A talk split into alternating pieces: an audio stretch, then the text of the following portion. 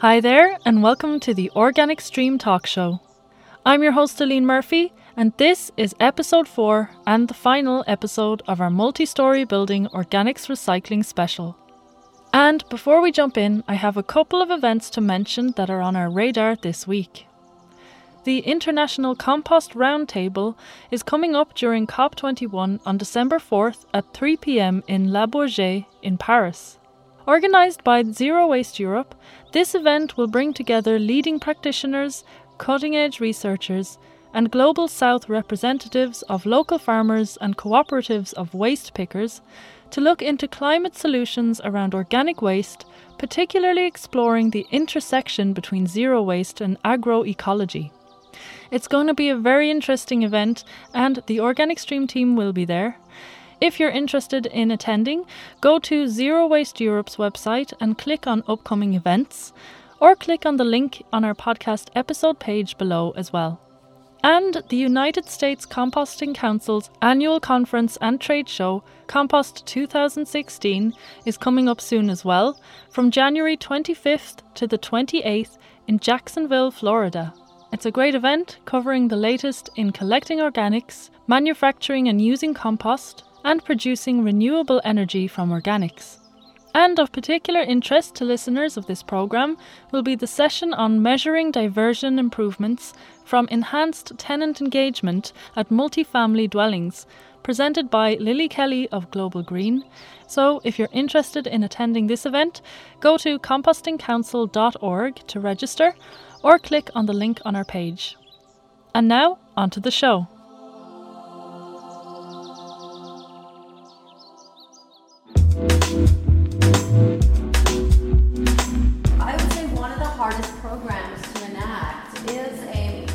Multifamily separation program, especially for organics. I'm a real believer in multiple educational intelligences rather than just looking at a printed form. And we work with the property manager so the tenants know ahead of time that we'll be there on a certain day. We find out, you know, what is the barrier for them to participate.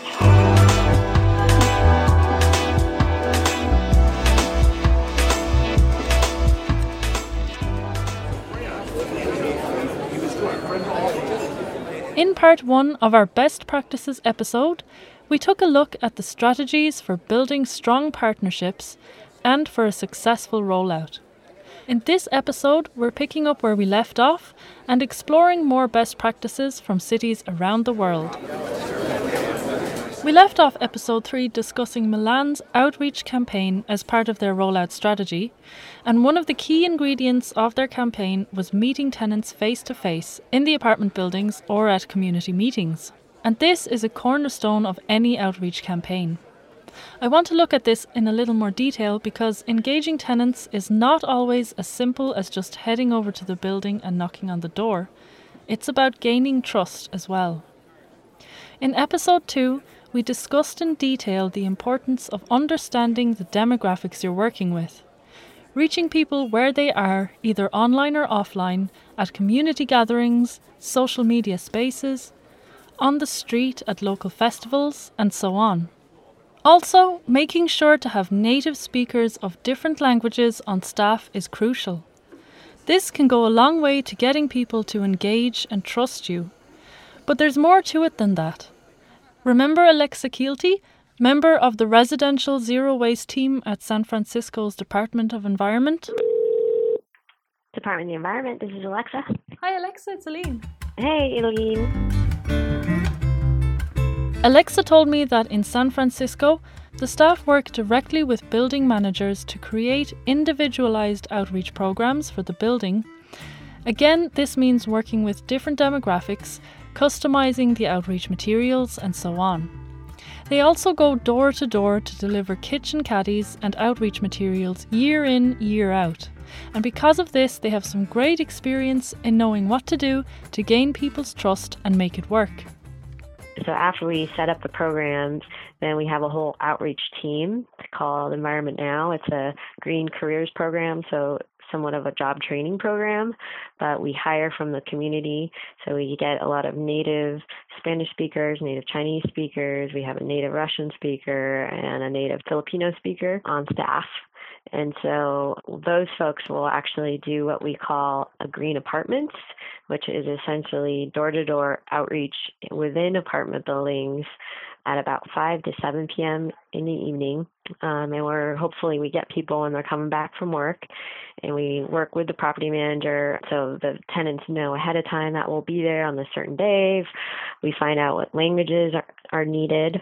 So we have outreach material that we send to property manager to post within the building ahead of time in the elevator so it's not a surprise visit. And what's great is if the property manager can actually come with us when we do outreach that is really helpful, or the resident manager, who's even better because they typically know more tenants. That that person can actually conduct the door to door outreach with us. That's really helpful because more people are willing to open their doors if there's somebody they know. This is great information here. First off, it seems the most important thing is to make the outreach personal. Alexa says they hire people from within the community they're reaching out to Another thing they do is work with the building manager to give people notice that they'll be coming, of course. And finally, and most importantly, the trick to getting people to open their doors is to have a building or resident manager come with them. When we spoke to Lily Kelly of Global Green in her office in San Francisco, she said a similar thing. Having a tenant or a property manager come with us when we were doing the door to door outreach initially, especially if it's a tenant who knows other people in the building. I think we got a lot more people answering their doors because it was their neighbor who was knocking and saying, Hey, I want to introduce you to this person who's doing this composting project, and uh, we're going to have this at our building, and it's going to be really great. Um, I think that really changed people's perspectives on it uh, right at the outset of, oh, this is something my neighbors are interested in. Gaining trust is a big part of getting people involved and interested in the programme. Now, in a big city with a lot of buildings, it's not always easy to manage or finance such initiatives. Which is why it's a good idea to find recycling champions in the building, either a tenant or building manager, and support them in promoting the programme. Seattle has a great volunteer program for building managers that does exactly that the Friends of Recycling and Composting program. And I'll get to that a little later in the episode. Another great tactic is to work with people that have some social significance, popular figures within the community or local celebrities. This can really boost a program's image and make it more attractive.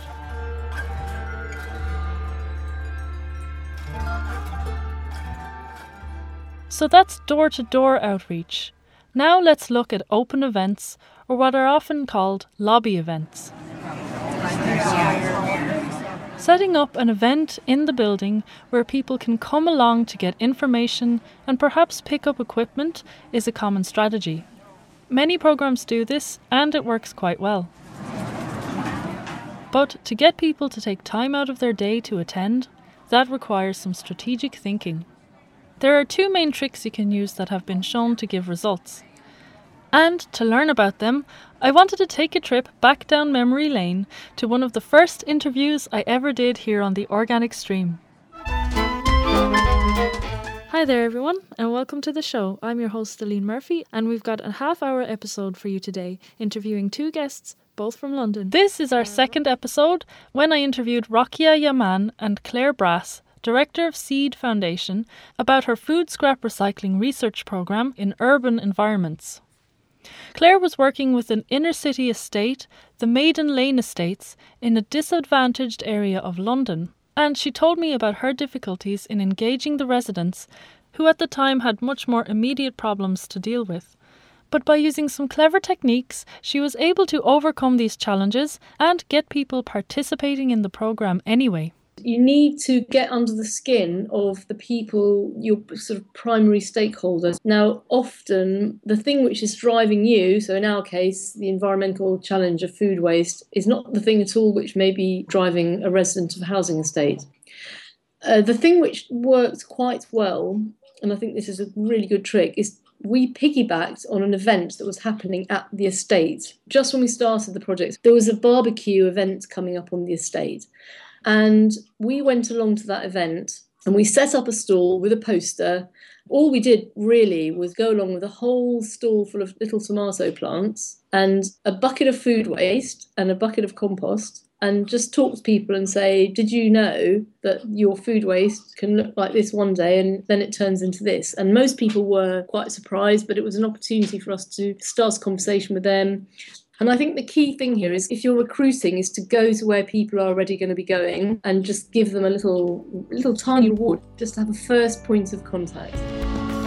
And after that we managed to get about 15 to come to our first workshop. So that, that was a really good way in. So, there we have two of the best strategies for getting people to attend using existing meetings or events at a building for your own outreach event, and to make sure to have rewards. Other programs, such as Seattle, often advertise their educational presentation sessions in buildings as the place where people can collect their free containers. Another great idea is to provide refreshments, because as program managers have told me, people tend to come if there's food.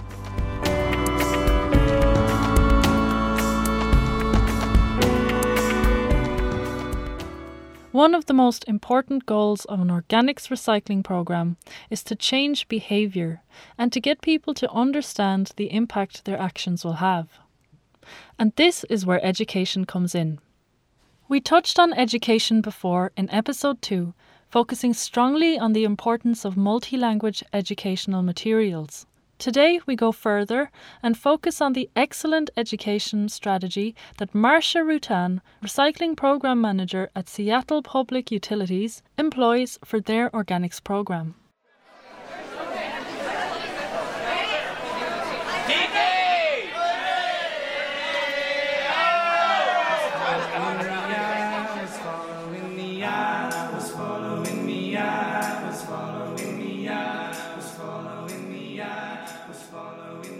Marcia Rutan has been working in education for a long time, and she's been greatly supported in her work thanks to Seattle's progressive recycling laws. In 2011, it became mandatory to provide organic carts in multi story buildings, and they implemented a full composting mandate for the whole city in January this year. Fines for too much food waste in garbage containers will start to be issued very soon in January 2016. Now, from researching their program, I was inspired by the work that they do educating people. When I got Marcia on the phone, the first thing I asked was to start from the beginning. Just what are the basic building blocks for their educational program? So, in terms of the education, what we find across the board is that property managers especially appreciate posters that can be placed above the carts. And then we also have labels for the carts, and all of these have pictures as well as wording. And then we have our basic flyers, and we use two basic flyers for this program. One is called the Where Does It Go flyer, and it has color coding for all three waste streams the recycling, which is blue, the compostables, which are green, and then whatever's left over, which is the garbage, which is sort of the gray black color.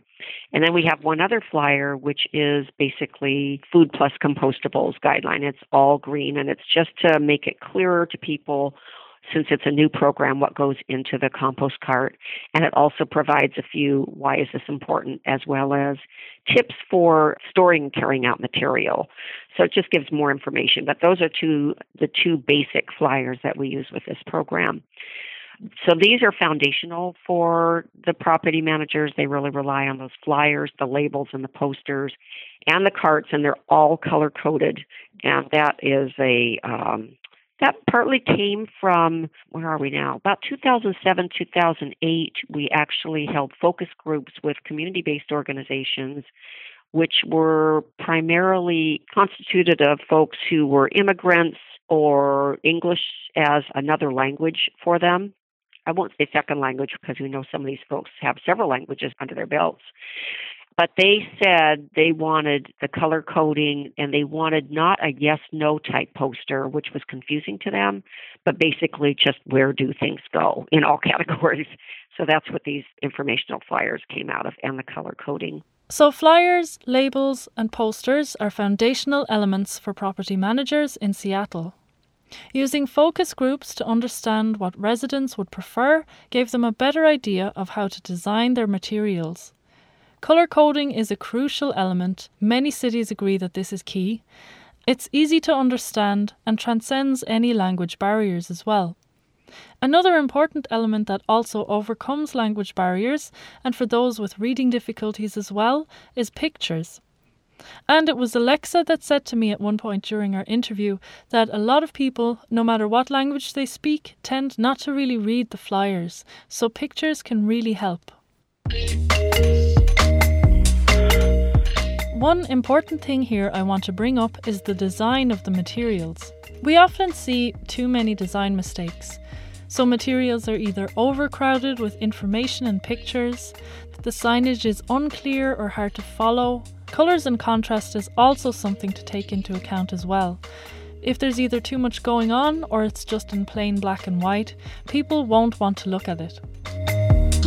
The more well designed, clear, and pleasant to look at the materials are, the better it will be.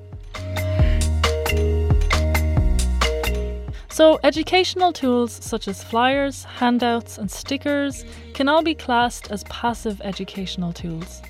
Other very popular passive education tools are promotional tools like door hangers or magnets, and of course, websites, apps, and social media.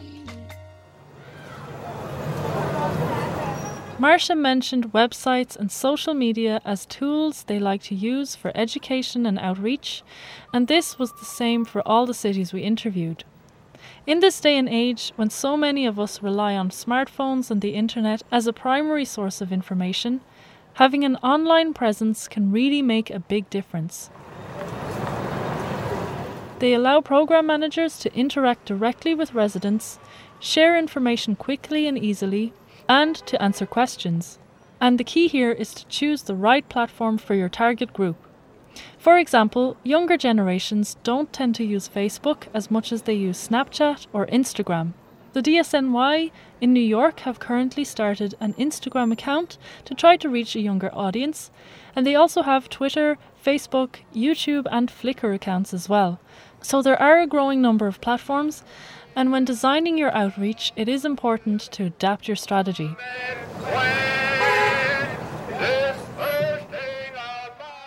What interested me greatly in Seattle City as a case study and Marcia's approach was her use of a more active educational strategy. At many of the properties, Marcia conducts one to one on site presentations that seem to go down very well with the residents. And we use that Where Does It Go flyer and we take props with us so people get a hands on experience with putting things into the right color bin. So I take a two big bags of stuff. I distribute it to folks, teach them how to use the flyer, and then they come and put it into the bin they think it goes in, and then we discuss it. And this is a very popular game. People really love it. I'm a real believer in multiple educational intelligences rather than just looking at a printed form. Uh, you know, that people get their hands on things and are kinesthetic as well, get up and move. So I think all of those are really important. This idea of providing a mix of different educational methods to help reach people is an interesting one, and practicing the physical act of putting organics in the right bin can definitely help make the lesson stick in a person's mind. With on site presentations like these, it's easy to see how they can help build a positive relationship between tenants and the program. Now, Seattle has 5,000 multi story properties, and half of the population of the city lives in multi story buildings. That's a lot of people to reach out to. I asked Marcia if they had the budget to be able to reach everyone this way, and she said no. But what they do have is the volunteer program that I mentioned before. So we run a train the trainer program called Friends of Recycling and Composting, where property managers or their designated representatives come and take a two hour training to get motivated and to get educated on where does stuff go and best practices at the property, as well as how to motivate residents. And people provide really high marks on this training, saying that they basically came just to get the free buckets, which we use as the hook to get them there, but they left actually profoundly motivated to actually go back and work with their residents. So it's been really effective. While it's important to educate tenants, many reports show that the most effective education is focused on property managers. This is why the Friends of Recycling and Composting program is such a great tool. But educating building managers and owners is not without challenges. There's quite a bit of turnover of property managers, so we'll just get them educated and inspired, and then they'll move on to another property, which sometimes can work in our favor because then they go on to help that other property get going.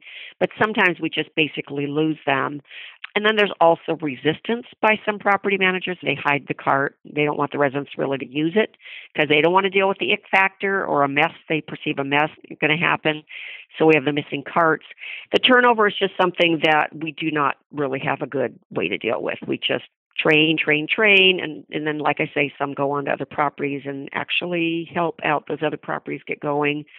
But in terms of resistance, we do have the drivers do report missing carts and we can actually just sort those and find out what are the larger properties because those are the ones we go after. And then we target them you know we give them a call we go on site we find out you know what is the barrier for them to participate and we work with them, troubleshoot and provide education, anything we can to help them feel more confident to get going. And often it is, you know, they're very busy. It can be a time issue. Another issue is fear, and, and we just try to deal with those fears. So a lot of those have gotten up and going. One thing about education is that it's always ongoing. There's no real end to the work that needs to be done especially for a city like Seattle, with a program that's very comprehensive and can still cause confusion over what goes where.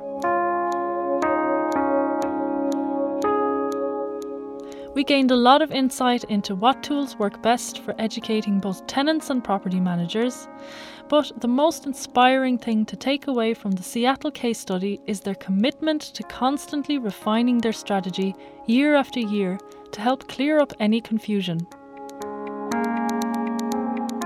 We continually listen to our customers. We do have a wonderful look it up tool on our website, which is one of the most used, you know, links on our website where hundreds and hundreds of items are listed and the best disposal practices are provided for and you know, just so many different materials. So that's been a big help. And we also are continually listening when people give us feedback about what isn't working about the flyer, you know, what might need revision. So each year when we go to revise the flyer, we try to make it more clear and more useful for people. And, you know, it's not not going to always meet everybody's personal style of education, but we just do our best to. We, we really try to listen to the customer rather than thinking we're the experts. You know, we are experts, but we also know that it's incredibly important to listen to the customer. You know, we learned a lot through the community based social marketing. We really do employ those principles as much as we can. And so listening to our customers is very key.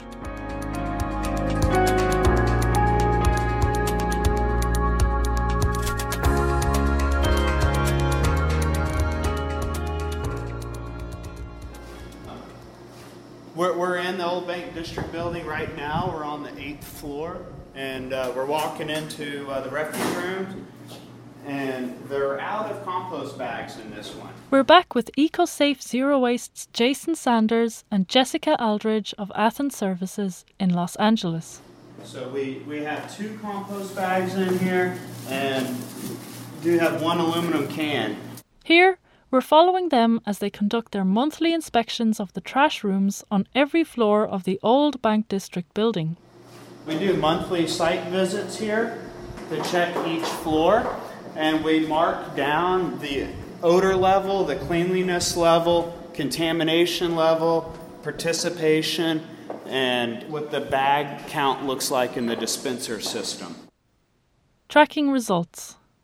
This is one of the most valuable tools to have in an organics recycling program, especially a pilot program.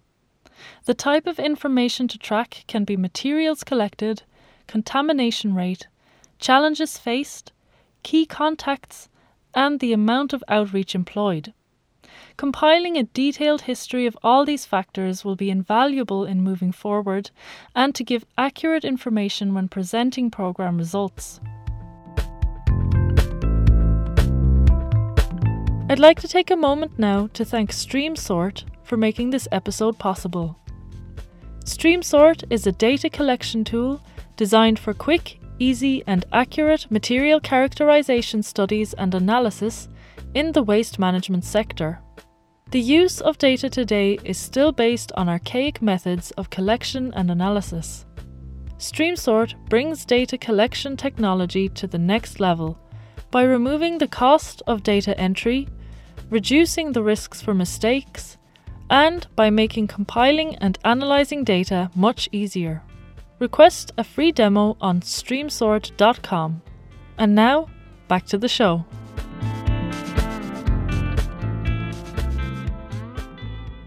In LA, we were impressed by the strength of their tracking system and their hands on approach. So, what we've seen so far with this program is a high level of participation and a low contamination rate. To this uh, date, we've done three site visits, and on each of those three site visits, uh, we have one to two standard traditional poly bags in the compost bin, and that's it. As you can see, by tracking results in person, Jason and Jessica have a much clearer understanding of how successful their program is. By visiting the building in person, they have a chance to spot problem areas and recognize any trends happening in the buildings. Of course, one of the most important things to track is the contamination rate.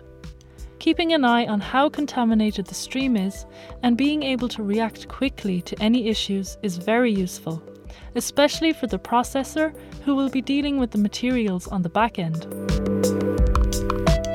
From the hauler standpoint, the collector and the processor standpoint, is that we got to make sure that the material that we're collecting is good material and I would say one of the hardest programs to enact is a multifamily separation program, especially for organics. And so through this process, we just want to keep a very watchful eye on that product to make sure that it is as clean as possible. Because if we're processing this material and it's making it back to our sort line, so when it comes back to our materials recovery facility, we have a, a sort line that it goes up to, and then the materials that's not supposed to be in there is pulled off. Then it is shipped off to our compost facility in Victorville. It is screened once again. Then it is compost, and that compost is then screened once again. So we want to make sure that we have as little amount as contaminants as possible or you know we'll, we'll end up with a more strenuous process. And also that that gives us an idea if we need to send out more education and outreach to the residents here to the management to the maintenance whatever it may be. So that also directs how we're going to move forward with the program. So, tracking is not only useful to help you understand and optimize your program, but it can also help shape your program as well. Frequent site visits are an excellent way to keep a close eye on what's going on and allow you to quickly react to any problems that come up. This, as we said, is extremely valuable, especially for pilot programs that are looking to expand in the future.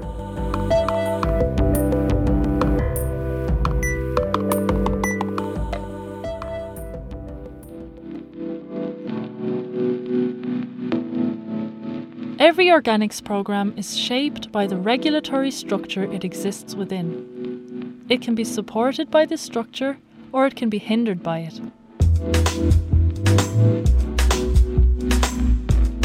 Throughout the show, we've come across examples of how policy has impacted on the programs we've covered, and it's no coincidence that the cities we chose for this case study have some of the most progressive laws and policies in place today.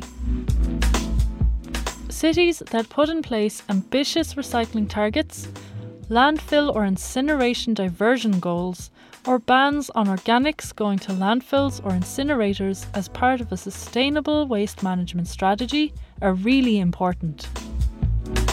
They can create the necessary leverage needed to push for organics recycling.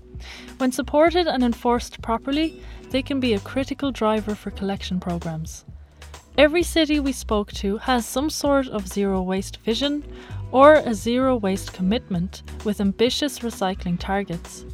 Most notably San Francisco, which leads the way in terms of ambitious policy, with just five years to reach zero waste in 2020. The financial tools used by policymakers to promote organics recycling are important. Pay as you throw systems for waste have been shown to greatly increase participation in recycling schemes in municipalities all around the world. If buildings are charged more for waste collection than food scrap collection, it gives managers a direct financial incentive to participate in the programme. Bring system never work so effectively as curbside system do.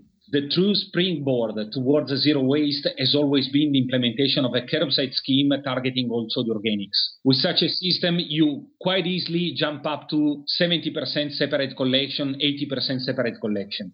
Then after that, in order to move further towards 100%, uh, what we do next is the implementation of a pay-as-you-throw scheme. And this increases separate collection by a further 10%, but also it remarkably decreases the overall uh, waste arisings.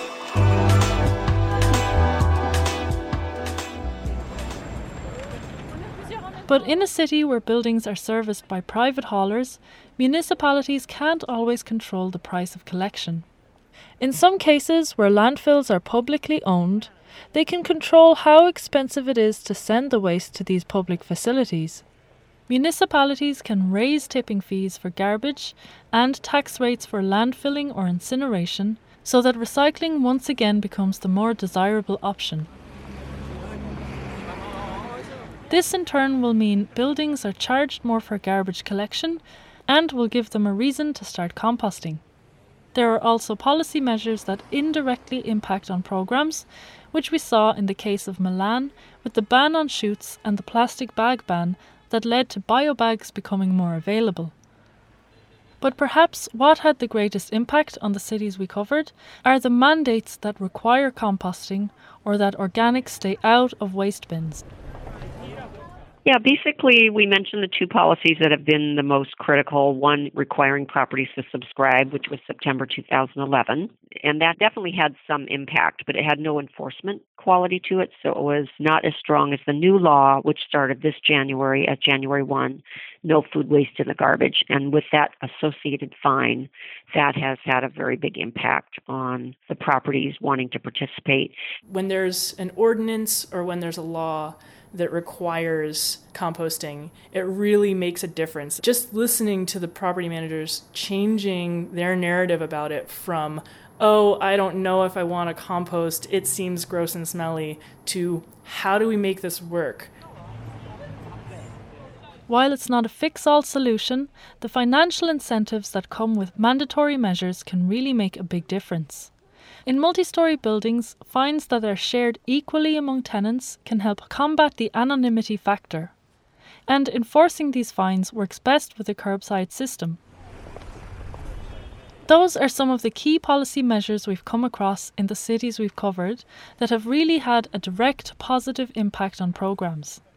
Having a strong policy framework will help steer everyone in the right direction, but it also has another great effect. It leaves program coordinators free to concentrate on doing their job as opposed to spending their time fighting an uphill struggle. Seattle is just a really leading edge city in this and I feel, you know, the agency I worked at previously had a, you know, pretty good program, but I always felt like in some ways I had to fight for recycling and composting to continue. Whereas when I started working with Seattle, I basically feel like I'm swimming as fast as I can to catch up. and it's wonderful. I can go as fast as I can to do as much as possible and there's still room for opportunity. So it's it's really great. So, we've come to the end of our show and it's been a great journey. We've covered a lot of ground on this topic and there's a lot to take in. But what we've seen throughout this show is that while multi residential organics programs have their challenges, it is very possible to roll out a well running, successful scheme. The success of the programs we covered is a result of careful planning of the system, building strong relationships with key partners, working with building managers to find solutions, spending time with focus groups to craft a successful outreach campaign, investing in communication, and taking a step by step approach to implementation. They each use a combination of different strategies, all tailored to suit the needs of the specific building or area that they're targeting. Your program's success is predicated on your ability to execute consistently all the strategies we discussed and to continually measure and improve your approach as you go along. And in the case of Milan, especially, we can see that with the right system and approach, and a supportive policy to back it up, organics recycling programs in multi residential buildings can be rolled out with no more difficulty than any other organics recycling scheme. So, while multi story residential buildings can be a challenge for many cities, by combining the wealth of experiences and best practices from the leading cities, we have a great roadmap to guide us on our journey. So, to everyone, keep up the great work and best of luck.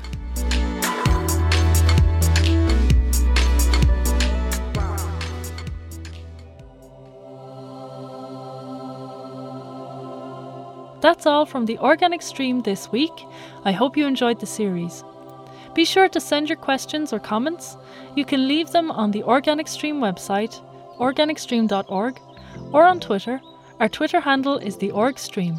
We'll be back again soon with another great episode, and in the future, more special editions as well.